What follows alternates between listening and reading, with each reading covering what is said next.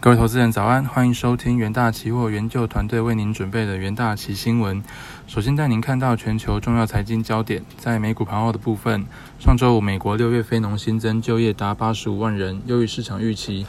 美债值利率走低，科技股晋阳，美股续创辉煌，标普连续第七个交易日创新高纪录，拿下自去年八月以来的最佳连涨纪录。一周来看，上周纳指涨幅近两 percent，标普和道琼周涨幅分别为一点七 percent 和一 percent。科技和医疗板保健板块收于新高水准。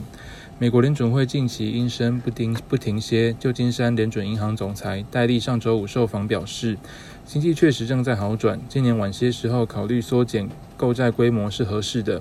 收盘，美股道琼指数上涨零点四四 percent，S M P 五百指数上涨零点七五 percent。纳斯达克指数上涨零点八一 percent，费城半导体指数上涨零点六三 percent。另一方面，新冠肺炎疫情持续蔓延全球。据美国约翰霍普金斯大学即时统计，全球确诊数已飙破一点八二亿例，死亡数突破三百九十五万例。美国累计确诊超过三千三百六十八万例，累计死亡数超过六十点五万。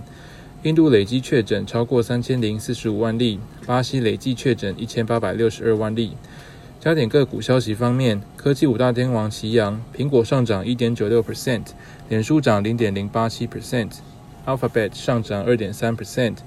亚马逊上涨二点二七 percent，微软上涨二点二三 percent。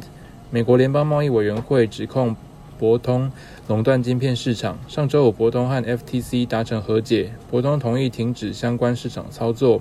此消息促使博通盘中股价大跳水。收黑零点三一 percent 至每股四百六十八点一七美元。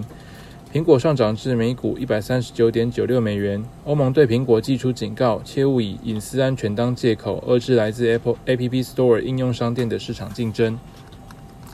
另一方面，特斯拉第二季共交付二十点一二万辆电动汽车，低于华尔街预期。特斯拉上涨零点一四 percent 至每股六百七十八点九美元。此外，富时罗素将滴滴小鹏纳入富时罗素相关指数，七月八号起生效。小鹏收红零点一八 percent，而滴滴赴美上市不到一周的蜜月行情突生波澜。上周五，中国网络安全审查办公室突袭审查滴滴，要求滴滴审查期间停止新用户注册，严防风险扩大。滴滴下跌五点三 percent 至每股十五点五三美元。另一方面，台股 ADR 的部分集体收红，台积电 ADR 上涨零点四一 percent，日月光 ADR 上涨一点四九 percent，联电 ADR 上涨一点四 percent，中华电信 ADR 涨零点三二 percent。接着带您看到纽约汇市的部分，美元对主要货币上周五从三个月高点下滑。美国公布的六月非农就业报告整体而言强劲，但部分细节藏着隐忧，使美元出现上周五个交易日以来的首见贬值。但周线仍收高零点六 percent。纽约尾盘时段追踪美元对六种主要货币走势的 IC 美元指数下跌零点二 percent，稍早则一度升至九十二点七五九，是三个月高点。呃，美元上周累计上涨零点六 percent。美国劳工劳工部周五公布六月非农就业人口新增八十五万，增幅远胜五月的五十八点三万，但失业率意外从五点八 percent 上升到五点九 percent。反映工资通膨的时薪仅涨零点三 percent，不如市场预期的零点四 percent。整体数据优于分析师预期，因此市场一开始的反应是正面的。但报告细节显示，数据仍有一些疲软的地方，而且市场在数据公布前的乐观期待拉高了比较门槛。其他货币方面，欧元对美元汇率报一欧元兑换一点一八六二美元，英镑对美元汇率报一英镑兑换一点三八二六美元。澳币对美元汇率报一澳币兑换零点七五二四美元，美元对日元汇率报一美元兑换一百一十一点零四日元。在能源盘后的部分，上周五原油期货价格小跌，吸引交易人保持观望，等待 OPEC 加会议的结果。因该组织先前针对年底前进一步放宽生产限制的计划产生争议。OPEC 加原定于上周四结束会议，投资人本预期该组织将同意沙地阿拉伯和俄罗斯支持的协议，即八月起至十二月底每月放宽生产限制四十万桶每日，意味着今年剩下的时间总共增产两百万桶每日到市场。然而，阿拉伯联合大公国却在 OPEC 加咨询小组会议上反对该该提议，导致会议推迟一日。UAE 认为，用来判定其生产削减规模的产量基线应该提高，该为使用该国二零二零年四月时三百八十四点一万桶每日作为参考，而非使用该国二零一八年十月三百一十六万桶每日作为基线。倘若调整基线，意味着 UAE 可降低减产的幅度。欧佩加部长级会议上周五下午重启，分析师对达成协议持谨慎乐观的态度。然而，有媒体报道，上周五下午的欧佩加部长级视讯会议仍未达成协议，且将于周一再次召开。收盘价的部分，八月交割的 WTI 原油期货价格下跌零点一 percent，收每桶七十五点一六美元。九月交割的布兰特原油期货价格上涨零点四 percent，收每桶七十六点一七美元。在金属盘后的部分，上周五黄金期货价格连续第三个交易日上涨，让黄金上周得以收高，吸引美国公债值利率回落，以及美元在前一日触及三个月高点后已回稳。上周五黄金上涨也成了连续第三个交易日的上涨，为五月二十六日以来最长的涨势。黄金上周则收高零点三 percent。上周五美国劳动部公布万众瞩目的就业报告，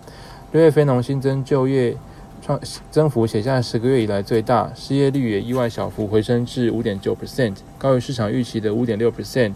也较前月的五点八 percent 上升。最新非农就报告可能会影响联准会的货币政策计划，并引发金价走势。收盘价的部分，八月交割的黄金期货价格上涨零点四 percent，收每盎司一千七百八十三点三美元。九月交割的白银期货价格上涨一点五 percent，收每盎司二十六点五零一美元。九月交割的铜期货价格上涨零点九 percent，收每磅近四点二七六美元。接着带您看到国际新闻：大力投资电动车的通用汽车即将颠覆锂矿产业。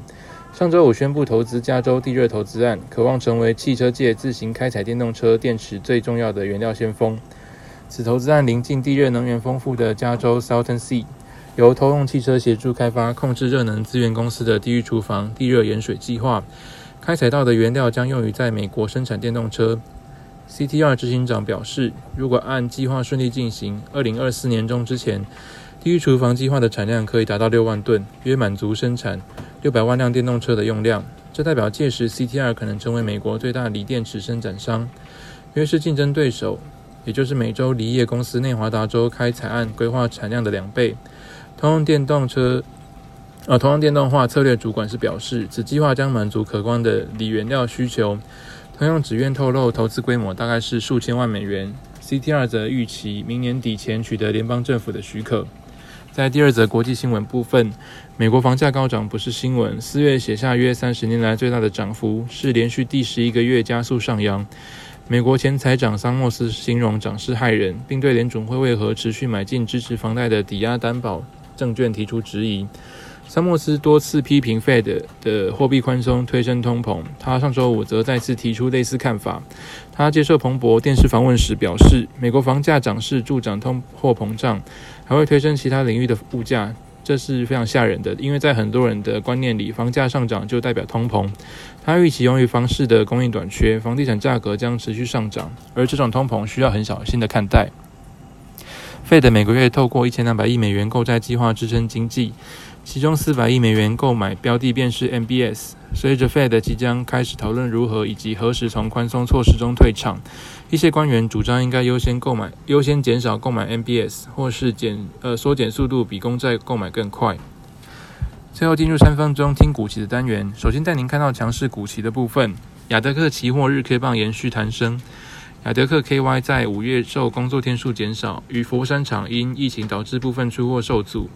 佛山厂约占亚德克产能的二十 percent，然而亚德克目前稼动率仍超过一百 percent。疫情只会造成短期影响，下半年营运看法还是正向的。先前美系外资报告看好机床市场强劲的需求，将推动台湾自动化，亚德克也相对受惠。元大旗研究团队认为，亚德克的宁波厂、佛山厂与台湾厂同步扩产，且目前产能利用率吃紧。亚德克期货上周五开高上涨五 percent，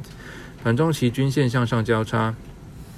而在金豪科期货的部分，则以长红 K 棒拉高。机体大厂美光科技公布截至六月三号为止的二零二一财年第三季财报，营收较去年成长三十六 percent 至七十四点二亿美元，EPS 一点八八美元，营收与获利皆优于预期。美光同时预期 DRAM 与 NAND Flash 供给吃紧的情况将延续到二零二二年，因此价格持续看涨。下半年第一体市况正面期待。金豪科公布五月营收二十点八五亿元，而五月 EPS 一点四六元。金豪科第二季营收渴望站上六十亿元大关，挑战季度营收的新高。